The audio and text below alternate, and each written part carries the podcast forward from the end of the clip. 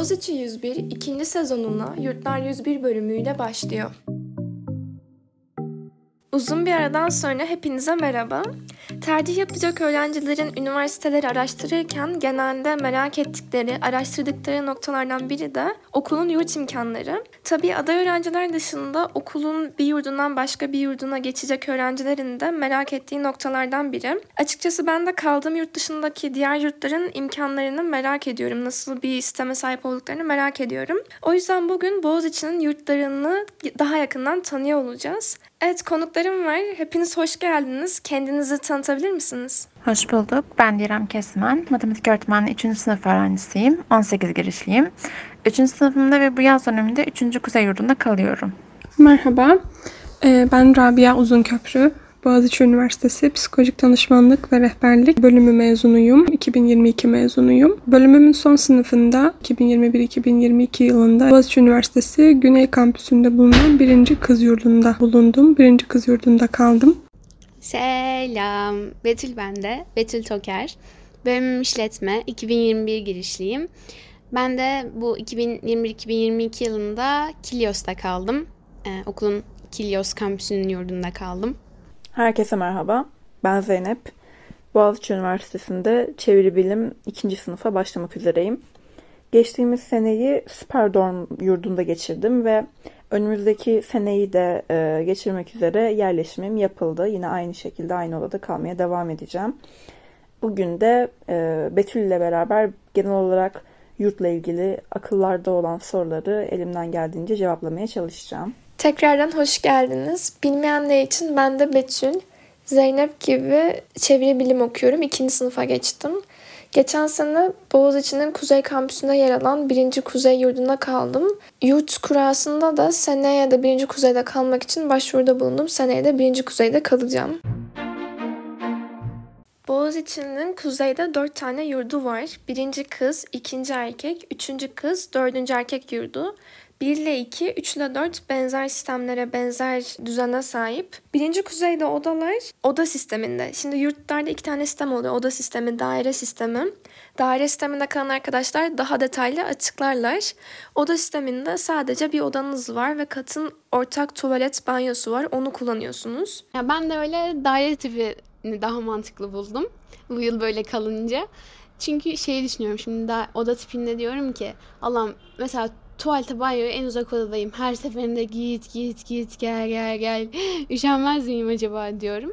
Bir de böyle mutfağında hemen işte aynı dairede olması güzel bence. İşte biz bu sene 12 kişi değildik. 8 kişi kalıyorduk dairede. Bir de hani anlaşamayacağım birinin gelme olasılığı hep var aslında. Hani kişi sayısı arttıkça tabii olasılık daha da artıyor. O da var. Ya evet oda var şimdi. Tuvalet, banyo, mutfak aynı dairenin içinde olunca onlara ulaşmak daha kolay. Ama oda tipinde de şey oluyor. Ya odadakileri zaten sürekli görüyorsun. Bari tuvalette, banyoda veya mutfakta yalnız kalayım diyorsun. Veya mutfağa yalnız kalmak için gidiyorsun. Ha orada farklı kişiler olsa bile tanımadığın kişiler olduğu için yine o yalnızlık duygusunu verebiliyor. Yalnız kalabiliyorsun biraz daha. Veya hani tuvalete giderken tanıştığın kişiler oluyor. Tuvalette bir saat iki saat konuştuğun kişiler oluyor. Orada da o şekilde muhabbet dönebiliyor. Bir de Hani şey demişti Rabia yurtlarda ortak alan olmadığından bahsetmiştim. Mutfağın ayrı bir yerde olmasının avantajı biraz daha ortak alan işlevi görmesi oluyor. Başka odalardan arkadaşın varsa onlarla vakit geçirebiliyorsun, orada buluşuyorsun. Veya gece geç saatte hani sohbet muhabbet etmek istiyorsan veya film izlemek istiyorsan yüksek sesle mutfakta izleyebiliyorsun. Ama aynı dairenin içinde olsa biraz daha sese dikkat etmen gerekebilir. Tabii yani senin bahsettiğin noktalarda haklısın. Onlar da hoşmuş. Ama yine de yani hayalimde düşününce daire tipi bana daha hoş geliyor. Bir de biz e, yani şey yapıyorduk mesela başka odalardan arkadaşlarımızla da işte mutfakta buluşuyorduk bazen bazen odamızda buluşuyorduk falan. Odamız dört kişilikti bizim. Gerçi bundan bahsetmiştim zaten ama e, çok sıkılmıyordum yani odada. Odada sıkılırsam da dışarıya çıkıyordum açıkçası.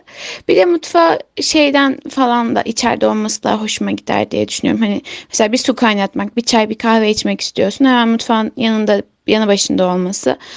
E, ya da işte mutfağa dolaba koyduğun yiyeceklerin, atıştırmalıkların hemen gidip alman daha kolay oluyor. Gerçi bu sefer kettle'ı ya da atıştırmalıkları odana koyarsın belki. Hiç mutfağa gitmene gerek kalmaz.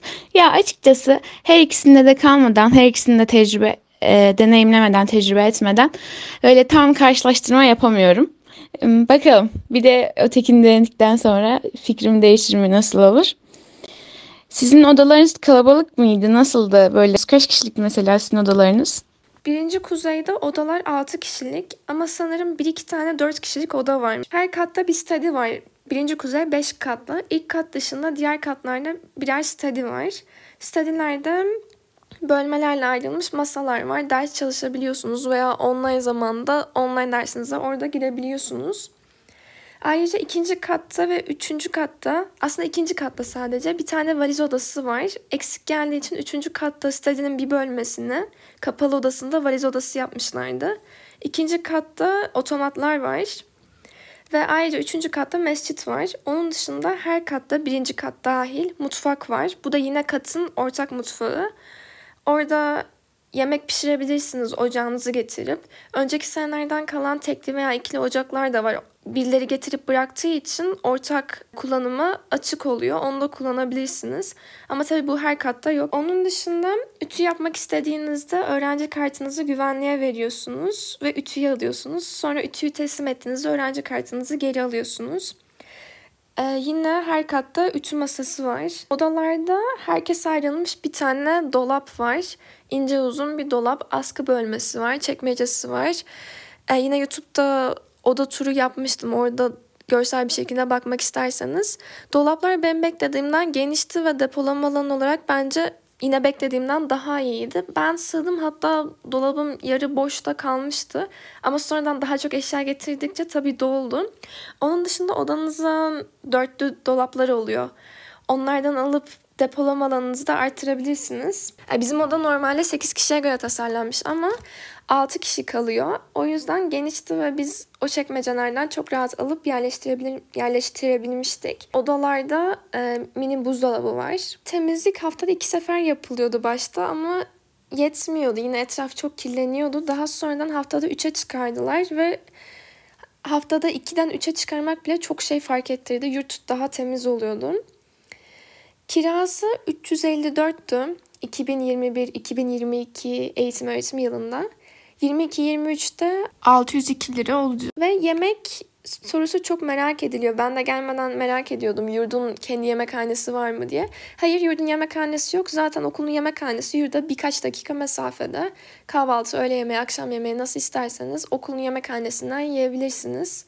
Evet diğer yurtlarda nasıl? Üçüncü kuzeyle devam edebiliriz.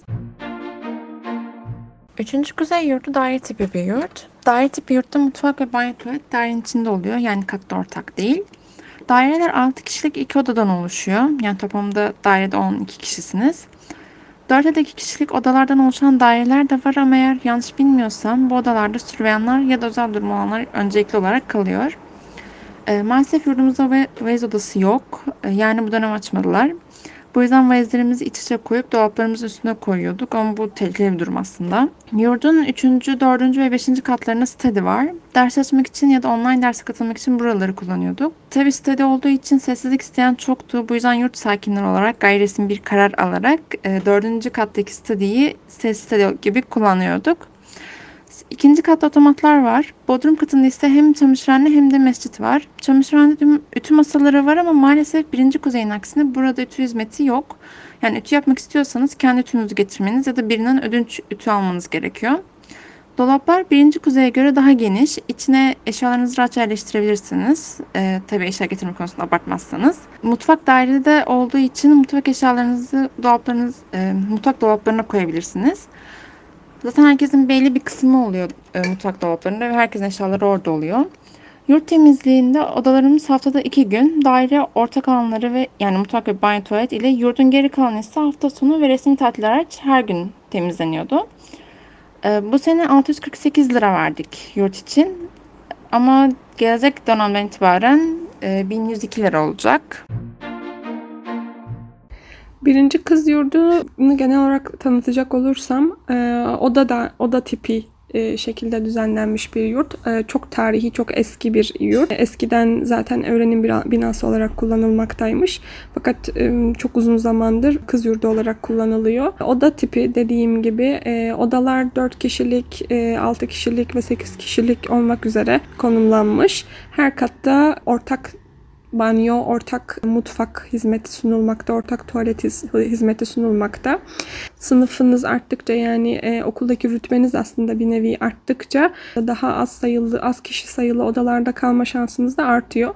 Bir son sınıf öğrencisi olarak e, dediğim gibi random bir şekilde dağıtılırken bile bana 4 kişilik bir oda tahsis edilmişti. Fakat 6 kişilikte ya da 8 kişilikte kalmakta kişinin tercihi oluyor. Dediğim gibi tuvaletler e, ortak. Birden fazla tuvalet oluyor. Bir katta 4 tane tuvalet var. Aynı zamanda tuvaletlerin hemen yan tarafı banyo oluyor. La, e, banyolarda ortalama 8 tane. Toplu kullanılıyor olması birçok insan için sıkıntılı gibi duruyor. Fakat çok bir sıkıntılı yanı olduğunu düşünmüyorum. Kuzeydeki yurtta da aslında yine tuvalet banyo ortaktı. Fakat buranın tuvalet banyo olanağının daha konforlu olduğunu söyleyebilirim. Birinci Kız yurdunda e, maalesef mescit yok. Mescit için herhangi bir alan yok çünkü. Dediğim gibi tarihi bir bina ve böyle bir alan ayrılmamış. Kalan alanlar da odalar olarak kullanılıyor ya da acil çıkış odaları olarak kullanılıyor. O yüzden herhangi bir mescit yapımı mümkün değil. Bu yurt müdürüyle konuşulduğunda da e, maalesef mümkün olmadığı görüldü. Study'ler e, her katın kendi bir study alanı var. Her katta bir çalışma alanı oluşturulmuş durumda.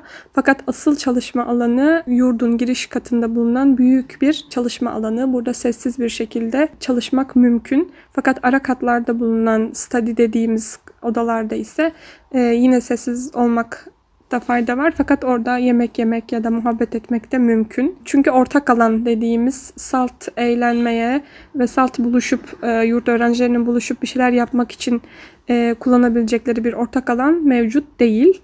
E, bahsettiğim bu katlardaki study'ler mü- müsait olduğunda, boş olduğunda bir ortak alan özelliği de görebilmekte. E, depolama alanları olarak söyleyebileceğim her odada herkesin e, şahsi bir dolabı var. Bu dolaplar kız yurdu, birinci kuzey yurduna ve Kilyos'a nazaran daha büyük dolaplar. Güney yurdu e, tarihi bir bina olduğu için tavanları çok yüksek. E, odalar geniş nispeten. E, bu yüzden dolaplarda daha büyük tercih edilmiş. Daha yüksek dolaplar, daha geniş yüksek dolaplar. Sığmak konusu da tabii ki de şahsi bir konu. Fakat e, ortalama eşyası olan bir insan rahatlıkla sığabiliyor. Güney yurt temizliği bence e, 10 üzerinden e, 9,5 falan. O da düzenli bir temizlik e, takvimi var ve düzenli bir şekilde oda temizliği ve kat temizliği yapılıyor. Kat temizliği çok daha sık yapılıyor. Banyo tuvalet temizliği e, oldukça sık yapılıyor. Hatta çok kirlenmeden temizlendiğini bile düşündüm ben zaman zaman. Fakat temizlenmesinde fayda var tabii ki de. Temizlik konusunda e, bir tek mutfak bazen sıkıntı yaratabiliyor. Mutfakta birçok insanın aktif bir şekilde kullandığı bir alan olduğu için daha hızlı kirleniyor ve kişisel müdahalelere çok açık bir alan. E, ortak alanda bulaşık bırakmak, bulaşıkları geciktirmek, dolapları dağınık kullanmak gibi sebeplerden dolayı. Fakat mutfak temizliği de yine yurda ait. Yurt ücretlerini genel e, Boğaziçi Üniversitesi yurtlarının genel yurt ücretleri Boğun Yurtlar Edu- Edu.tr sitesinden takip edilebilmekte. Bu senenin bu akademik yılın birinci kız yurdu e, ücretleri e, iki kişilik odası mevcut fakat iki kişilik odası çok az. Burada genelde burslu olanlar ya da daha üst sınıf olanlar ya da e, sürveyan dediğimiz e, yurdun belli başlı konularında görevli olan kişiler kalmakta. İki kişilik oda 2022-2023 akademik takviminde 1481 TL olarak açıklandı. 4 kişilik oda 1071 TL. Aylık fiyatlar bunlar. 6 kişilik oda 763 TL. 8 kişilik oda 704 TL olarak açıklandı. Ee, bir de sene başında yurda yerleştiğinizde yurdun e, birinci ay ücretinin haricinde e, bir depozito ücreti var. Bu lisans öğrencileri için 1063 TL. Seçme şansımız açıkçası yoktu. Eğer okulun yurdunda kalmak istiyorsam Kilyos'ta kalacaktın. Yani tabii hazırlık öğrencisiysen. Böyle ana kampüste hazırlık okuyan arkadaşlar İstanbul'da başka yurtlarda kalan ya da kendi evinden gidip gelen arkadaşlardı. Kilyos'ta bu yıl tek kız yurdu vardı. Toplamda 3 bina var. Diğer ikisi erkek yurdu olarak kullanılıyordu. Ee, Hmm, erkek yurdunun kız yurdundan fazla olması şeyi açıklıyor bence. Lisans okuyup da kuzeydeki yurtlarda yer olmadığı için Kilyos'a verilen kişiler vardı. Benim bölüm arkadaşlarımı tanıyorum. Ama hiç Kilyos'tan gidip gelen kız duymamıştım. Tanıdıklarım erkekti. Demek bu yüzdenmiş. Ve bu erkek yurdu olarak kullanılanlardan biri otelden döndürme bir yurt. Yani bizden birazcık avantajlılardı. Böyle hani zaman geçtikçe yurttan ayrılanlar oldukça onlar böyle oda seçme şansı elde etmişlerdi. Bizim öyle bir şansımız yoktu. Açıklayacağım yani. Bir de tabii Güney'in en güzel, en gözde binalarından birinin de onların yurdu olduğunu düşünürsek oh mis. Onlar bayağı öyle ballılar. Neyse ben çok konudan sapmayayım. Araya girmem gerekirse tabii Kilyos'ta hazırlık öğrencilerinin kalması durumunun seneye yani 2022-23 eğitim öğretim yılında değişeceğini de söylemekte fayda var. Marmara'nın kampüsünü aldığımız için artık Kilyos'taki hazırlık ve kuzeydeki hazırlık Marmara'nın kampüsüne taşınacakmış. Ve Kilyos'taki birinci Kilyos yurdu, üçüncü Kilyos yurdu ek bina, otel ve üçüncü Kilyos yurdu lisans ve yüksek lisans öğrencilerine hizmet vermeye devam edecekmiş. Betül senin söyleyeceğin şeyler artık Kilyos'ta kalacak lisans ve yüksek lisans öğrencilerine faydalı olacak. Evet şimdi devam edebilirsin. Özetle Kilyos'ta 3 bina öğrenci yurdu olarak kullanılıyor. Kızların kullandığı binada 6 ve 8 kişilik daireler var.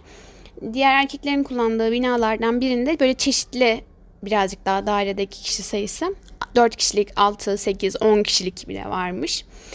yani öyle anlatılıyor, anlatıyor arkadaşlarımız. Diğer otelden dönme olan yurtta tabii 2-3 kişilik odalar var. O birazcık daha lüks. Ben bu yıl işte 6 ve 8 kişilik dairelerin olduğu binada kaldım. Yurt 5 katlıydı. Birinci katta 6 kişilik daireler vardı. Kalan 3 katta 8 kişilik daireler vardı.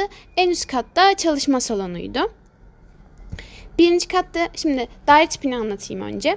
Daire tipi yurt nasıl oluyor? Mesela 8 kişilik daire tipi için bir artı bir ev düşünebilirsiniz. İki tane yatak odası, bir tane mutfak, bir tane de banyo. Koridorda da işte böyle gömülü dolaplarımız vardı. Kimisininki içerideydi, kimisininki dışarıdaydı. Yani dışarıda dediğim odalar arasındaki koridorda. 6 kişilik daireler onlar birazcık daha minnaklardı. Bir tane odaları bir tane de banyoları vardı. O yatak odasıyla banyo arasındaki mutfağa da öyle küçük bir tezgah yapmışlar. Yani mutfak işlevi görsün diye. Yani tabii odalarındaki, dairelerindeki tuvaleti, banyoyu 6 kişi kullanmalarının avantajı yanında hani daha minnak bir dairede kalmaları onları bir tık şanssız konuma getirebiliyordu diyebilirim. Şöyle odalarımız nasıldı? İşte bu 8 kişilikte iki tane yatak odası var. 4-4 kalıyoruz ranzalı. Mesela erkeklerin yurdunda bayağı bildiğin baza var. Yani paşalar bazada yatıyorlardı. Neyse çok önemli değil. Ranza da güzel yani. Onun onun tadına bakmak da farklı bir şey. Ee, sonuçta bir komşunla beraber yatıyorsun. Ee, zaten şeyi hep önceden belirliyorlar. Yurda gelmeden önce hangi ranza senin, hangi dolap senin, hepsinin numarası var böyle. Böyle gibi oldu biraz ama hepsinin numarası var. İşte 3 numaralı ranzanın üst katı mı artık alt katı mı oluyor önceden belirlenmiş. Seçme şansın olmuyor ki bir taraftan iyi. Acaba üstümü seçsem, altımı seçsem, sonra acaba pişman olur muyum falan dertlerinden kurtulmuş oluyorsun. Ki değiştirmek istersen de arkadaşınla anlaşabilirsin belki odadaki arkadaşınla ama ben pek böyle bir şey şahit olmadım. Herkes genelde denk geldiği yeri seviyor, ona alışıyor. Odalarımızda ranzalarımız var. Bir tane böyle dört raflı küçük bir kitaplığımız var. Bir tane küçük masamız, dört tane de sandalyemiz oluyor. Dolaplar, bizim dolaplarımız biraz küçüktü. Yani böyle tek kapak küçük dolaplardı. Hmm, yani gene iyi kötü sığabiliyorduk ama mesela eşyalarımızın bir kısmı bazen valizlerimizin içinde kalıyordu. Ben odaya şey almıştım. Daha önceden bu böyle yurt tanıtımlarını, yorumlarını görünce sebzeli kalmıştım odaya. Böyle hani bayağı mutfakta kullandığımız patates soğanları koyduğumuz o dört çekmeceli sebzeliklerden. Ben, onu kullanınca bayağı yayılmıştım. Rahat rahat takılıyordum. Odada onu koyacak kadar yerimiz de vardı. Ama bunun yanında çok rahatsız olan arkadaşlarımız da vardı. Ama en önemli kural bence çok fazla eşya getirmeye gerek yok. Yani sene sonu toplanırken hepimiz uf Allah'ım ben bunu niye getirdim ya hiç giymedim kim taşıyacak bunları gibi böyle dertlendik yani. Heh, zemin kata gelelim. Zemin katta mescit var, 3 tane tuvalet var, çamaşır odası var. Bir de içinde iki tane koşu bandı, üç tane de bozuk bisikletin olduğu valiz odası olarak kullanılan bir yer var. Temizlik şöyle, haftada iki gün ama bence sırf hani yapılmış olmak için yapılıyor. Mesela bizim katın günleri, her katın böyle günleri var. Ee, Salı Perşembeydi. Hani yurt idaresiyle görüşmüştük hani salı perşembe ne perşembeden salıya hocam çok kötü oluyor bari salı cuma yapalım falan diye ama bizi pek kale almamışlardı yani perşembeden salıya 8 tane bir sürü saçlı kızın kullandığı banyoyu artık hayal gücünüze bırakıyorum ama tabii arada çok istisnalar olması dışında kimse klozeti pis bırakmıyor. Sadece yerler çok kirleniyor. Yani tavana bakarak işimi halledebilirim diyorsan o da senin için bir sorun olmaz. Ama tabii bunların hepsi bir yana şaka bir tarafa. Ay öleceğim, kusacağım, çok kötü. Ben burada dayanamam. Sürekli böyle bunları düşünerek geçirdiğiniz bir sene falan olmuyor. Temizlik takıntınız yoksa bir haftaya, temizlik takıntınız varsa birkaç haftaya alışıyorsunuz yaşadığınız yere. Artık oraya benimsemiş oluyorsunuz. Yani eviniz gibi oluyor. Yani evimizde 7-24 tertemiz olmuyor sonuçta. Hani alışmış oluyorsunuz oraya da. Evet bu sene 328 liraydı. Yani diğer yurtlara, özel yurtlara bakınca çok çok çok uygun. Yani o yüzden hani çoğu şeye de gözünü kapatıyorsun. Zaten bakmak isteyen olursa Boğaziçi Üniversitesi Yurtlar sitesinde hep böyle liste yayınlanmış oluyor. Yemek de şöyle, okulun tabii yine yemekhanesi vardı. Çok da uygundu işte öğlen yemekleri 4-10, sabah kahvaltıları 2 atmıştı. Akşam yemekleri de aynı öğle yemekleri gibiydi. Okulda tabii iki tane de kantin vardı. Onlar baya böyle çıtayı arşa falan çıkarmışlardı. Yani tavuk dünyasının tabaklarından falan yapıyorlardı. İşte makarnalar, pizzalar, çiğ köfteler. Canın ne isterse o kantinlerden de bulup yiyebiliyordun ki çok çok tercih ediliyorlardı. Bir de Kilyos böyle İstanbul'a çok uzak. Merkeze gidebilmen için, ana kampüse gidebilmen için bir saat yol tepmen gereken bir yerde. O yüzden böyle kuryeler çok fazla gelmiyordu. Bir pizzacı bir de işte çiğ köfteci vardı. Sonra zamanla çeşitlenmeye başladı. Baktılar talep var. Ama en başta sadece o ikisi vardı. Yazık kıyamam. Sürekli onların kuryeleri git gel git gel git gel yapıyordu böyle. Bir de getiri vardı sağ olsun. Ee, onu çok kullandık. Bunun dışında başka Tabii bir de şey var. Şimdi daire tipi yurt, mutfaklarımız var. Eğer oda arkadaşlarınla anlaşıp bir elektrikli ocak almak istersen böyle odasında kalıp kendine işte yumurta yapan, makarna pişiren, ve makarna salatası falan yapan, e, çeşitli çeşitli kullanan, tost makinesi getiren evinden. Hatta bir arkadaşımız vardı evinden mikrodalga getirmişti. Getirebilmişti. Gidip getirmesi sorun olmayacaktı. Böyle yani sen kendini çeşitlendirebildiğin kadar çeşitlendirebilirsin. Hani mutfak sonuçta büyük nimet oluyor. Orayı istediğin gibi kullanabiliyordun. Pek öyle şu yasak bu yasak ona falan dikkat etmiyorlardı. Bir şey söylemiyorlardı. Yurtla ilgili genel olarak bilgi vermemiz gerekecek olursa Superdorm Boğaziçi Üniversitesi Vakfı tarafından bağışlarla kurulup sonrasında üniversiteye devredilen bir yurt. Yani Boğaziçi Üniversitesi öğrencileri dışındaki öğrenciler kalamıyor. Ancak işletmesinin e, biraz daha özel olduğunu söyleyebiliriz. Özellikle diğer yurtlara göre e, konfor alanı çok daha fazla. Odalar tek kişilik. Odalar çok küçük olsa da kendimize ait özel bir alanımız var. Özellikle bu e, odalarda çok fazla dolap olduğunu ve eşyaları e, yerleştirmek açısından özellikle çok pratik bir şekilde tasarlandığını söyleyebilirim. Odalar daireler içerisinde yer alıyor ve bu daireler kişi sayısına göre değişmekte. Bir kişilik, iki kişilik, üç kişilik, dört kişilik, beş kişilik daireler mevcut. 1, e, 2 ve 3 kişilik dairelerin ortak alanları daha küçükken 4 ve 5 kişilik dairelerin ortak alanlarının daha geniş olduğunu söyleyebiliriz. Ortak alan demişken dairelerde e, mutfak, banyo, tuvalet, lavabo ve e, ortak bir oturma alanı mevcut. Bunlar her gün e, görevliler tarafından temizleniyor hafta içi. E, Eğer kendi özel alanınızın temizlenmesini isterseniz onu da her zaman e, görevli odada temizlik yaparken e, isteyebilirsiniz. Bu konuda temizlikte bir sıkıntı olmadığını söyleyebilirim. Bunların dışında yurt binasında da bazı ortak alanlar mevcut bildiğim kadarıyla.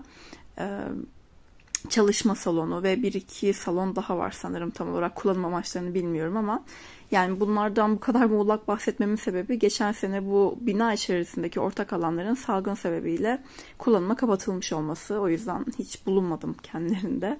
Ama seneye nasıl bir karar alınır e, göreceğiz artık.